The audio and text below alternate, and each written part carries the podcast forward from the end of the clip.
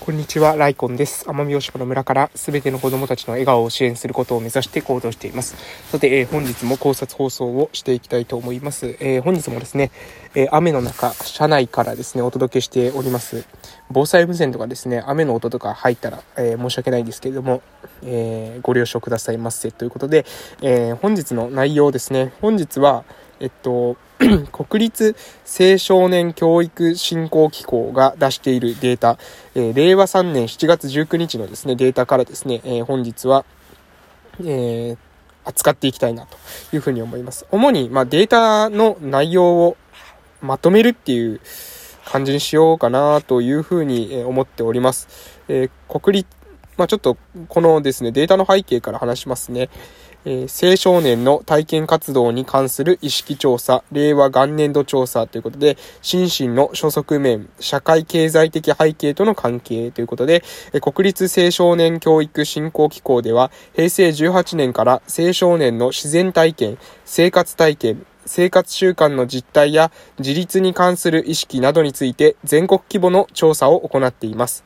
この度、最新の調査、令和元年度調査の結果がまとまりましたので、ご報告いたしますということで、えー、調査のポイントがですね、6つ挙げられております。なので、この6つをまず読み上げさせていただこうかなと思います。では、いきますね。調査結果のポイント1。えー、調査結果のポイント1、えー、2010年代をと通じてこ、えー、子供の自然体験の一部にやや減少傾向が見られる。えー、調査のポイントに、自律的行動習慣が身についている子供や自己肯定感が高い子供の割合は増加傾向にある。3. 自然体験や生活体験、文化芸術体験が豊富な子供、お手伝いを多く行っている子供は自己肯定感が高く、自律的行動習慣や探求力が身についている傾向がある。で、4、えー、就学から子供の外遊びを奨励する保護者の働きかけに注目すると、その後の探求力の向上に肯定的な影響を及ぼす。そして5、外で過ごす時間の長さが子供の肥満と禁止傾向の抑制につながる可能性がある。そして6、社会経済的背景の相違にかかわらず、自然体験が多い子供ほど自己肯定感が高く、自律的行動習慣が身についている傾向がある。また、公的機関などが行う自然体験活動に関する行事へ小学生が参加しない理由として、世帯年収が400万円未満の家庭は経済的あるいは時間的な負担によるものが多く見られた。ということで、調査結果はですね、この6つのポイントとしてまとめられてるんですけど、このまあ6つ、それぞれね、話していこうかなと思います。まず1つ目、2010年代を通じて子供の自然体験の一部にやや減少傾向が見られるということで、2010年代通してですね、えー、自然体験、自然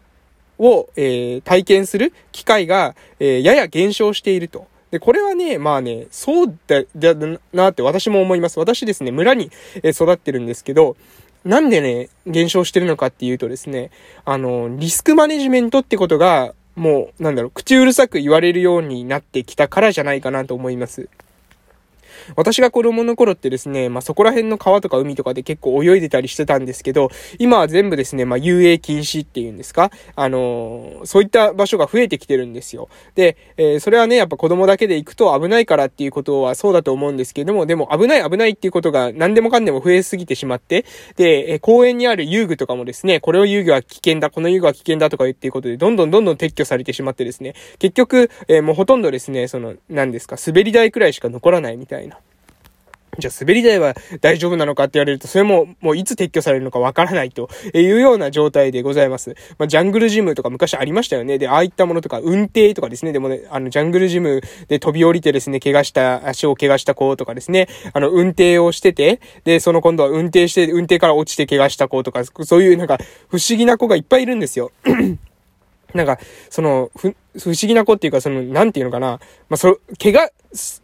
なんでそこで怪我したのかなっていうか、多分その体、その、小さい怪我の体験をしてないから、大きい怪我をすることになるんですよね。小さなうちからこける練習しておけば、大きく、えー、大きなところに行っても多少リスクマネジメント自分で気をつけて、いや、これはちょっと自分にとってはレベルが高いというか危ないからやめとこうとか、えそういった意識が働くと思うんですけど、そうじゃなくてね、やっぱこけたことがない子っていうのは怖いもの知らずで、えどんどん挑戦していくんですけど、うまくいってるうちはいいんですけどね、失敗しちゃった時にすごくもう自分のそのリスクの許容度を超えてて、えー、骨折してしまうとか、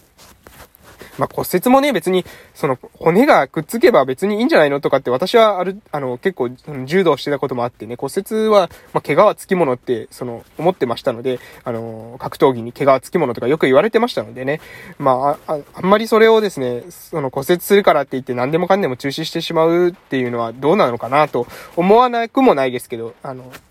まあ、今はですね、どうしてもその怪我をさせない方向にみんなが動いているということで、まあ、自然体験の一部にやや減少傾向が見られるっていうのは、まあ、そういった背景もあるんじゃないかなと思います。そして2番の自律的行動習慣が身についている子供や自己肯定感が高い子供の割合は増加傾向にあるということで、これ結構意外なデータですよね。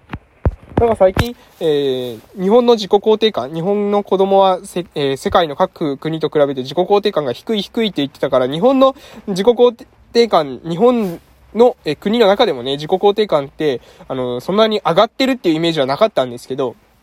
実は日本で比較してると上がってるみたいですね。日本で比較してると上がってるんですけど、世界の他の国に比べると、日本の自己肯定感っていうのは低いということで、これはですね、まあ、アンケート調査の仕方とか、まあ、その国による、そのなんだろう、文化の違いみたいなものも多分アンケート調査って影響すると思いますので、そうするとですね、まあ、日本の中で比較する分には上がっているのだとしたら、まあ、あまりにですね、そこにネガティブになりすぎる必要もないのかな。まあ、もちろん、え自己肯定感高めていくような、えー、取り組みっていうのも必要な気もしますが、ただ、日本の中ででね、その世界と比べたら高いけども、日本としては下がってきているっていうデータよりは、世界と比べると低いけれども、日本の中では上がってきているっていうことの方が、やっぱ、うん、なんかポジティブなデータなんじゃないかなっていう。まあ、他と比較するっていうのも大事かもしれませんけれども、その文化的なね、多様性とかを考えると、日本の中で、え自分自身が成長できている。日本国として、えー、前進できているんだったら、まあそこはポジティブなのかなというふうに思うわけでございます。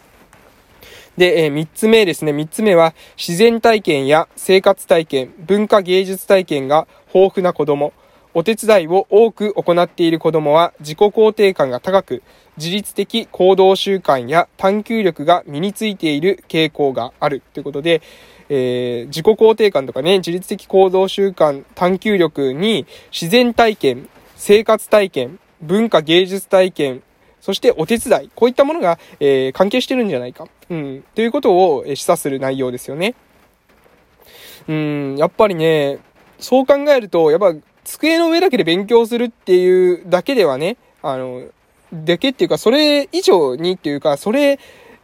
とはまた違う意味で、その自然体験、生活体験、文化芸術体験、お手伝いなどの体験をしていくっていうことによってですね、自己肯定感を育んだり、えー、自律的行動習慣とか探求力を育んでいくってことは、これはまあ、その、その時その時にですね、国語とか算数の点数って直えー、すぐにね、結びついてくるわけではないと思うんですけども、長期的に見ると、自律的行動習慣があるとかですね、えー、探求力が身についているとかっていうのは、えー、その子の人生にとってはね、ポジティブに影響するんじゃないかなと思いましたので、えこういったことはね、まあ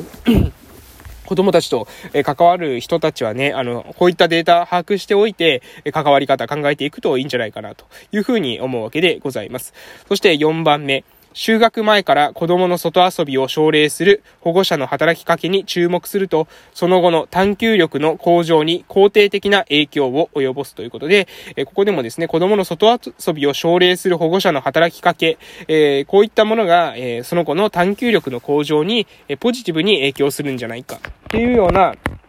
データが出ています。やっぱね、外遊びって大事ですよね。うん。ゲーム今してる子ってね、多いんですけど、ゲームってね、どうしてもですね、そのなんだろう、ルールが決まってる中でやる行為なので、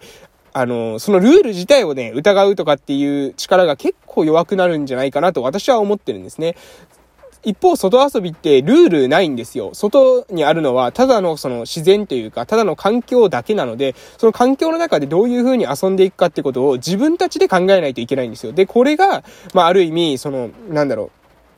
その子の想像力をとかですね、探求力、えー、に繋がってくるんじゃないかなと思うわけです。で、まあ世の中ってね、いろんなところにね、まあなんだろう、疑問というか、発見というか、うん、やはりゲーム以上にですね、あの、現実っていうのは予測できない不思議なことがいっぱい起きてるんですよね。で、その不思議なことがいっぱいある。そういったえー、自然の中に身を置くってことで、自然にいろんなことにね、疑問を持って、えーえー、探求力を育てていく、え、その疑問を持つことによって、これはどういうことなのか知りたいっていう、そういった好奇心を育てていく、探求力を育てていくってことにつながるんじゃないかな、というふうに思っております。そして続きまして5つ目、外で過ごす時間の長さが子供の肥満と禁止傾向の抑制につながる可能性がある。まあ、外で過ごせばそれはえ運動しますのでね、え肥満とか、えー、の確率減ると思いますし、もちろん家の中で遊ぶってなったら、まあ大体ゲームとか漫画とかそういった類だと思うんですよ。タブレット見るとかですね、テレビ見るとか。えー、その、それに比べると外で遊ぶことによって、え禁止傾向が抑制されるっていうのも、これもまあ納得の結果かなと思います。子供の肥満とか禁止傾向の抑制に外遊びがつながるっていうのは、うん、まあ、あの、理解できる内容で、だなというふうに思っております。そして最後6つ目ですけども、社会経済的背景の相違に関わらず、自然体験が多い子供ほど自己肯定感が高く、自律的行動習慣が身についている傾向がある。まず前半部分ここですね。自然体験が多い子供、多い子供ほど、えー、社会的経済の相違に関わらず、自己肯定感が高くて、自律的行動習慣が身についている。自然体験が、えー、自己肯定感とか、自律的行動習慣に、えー影響している可能性がありそうで、で、それはですね、えー、社会経済的背景の相違には関わらないと。そういう経済的な背景を取り除いたとしても、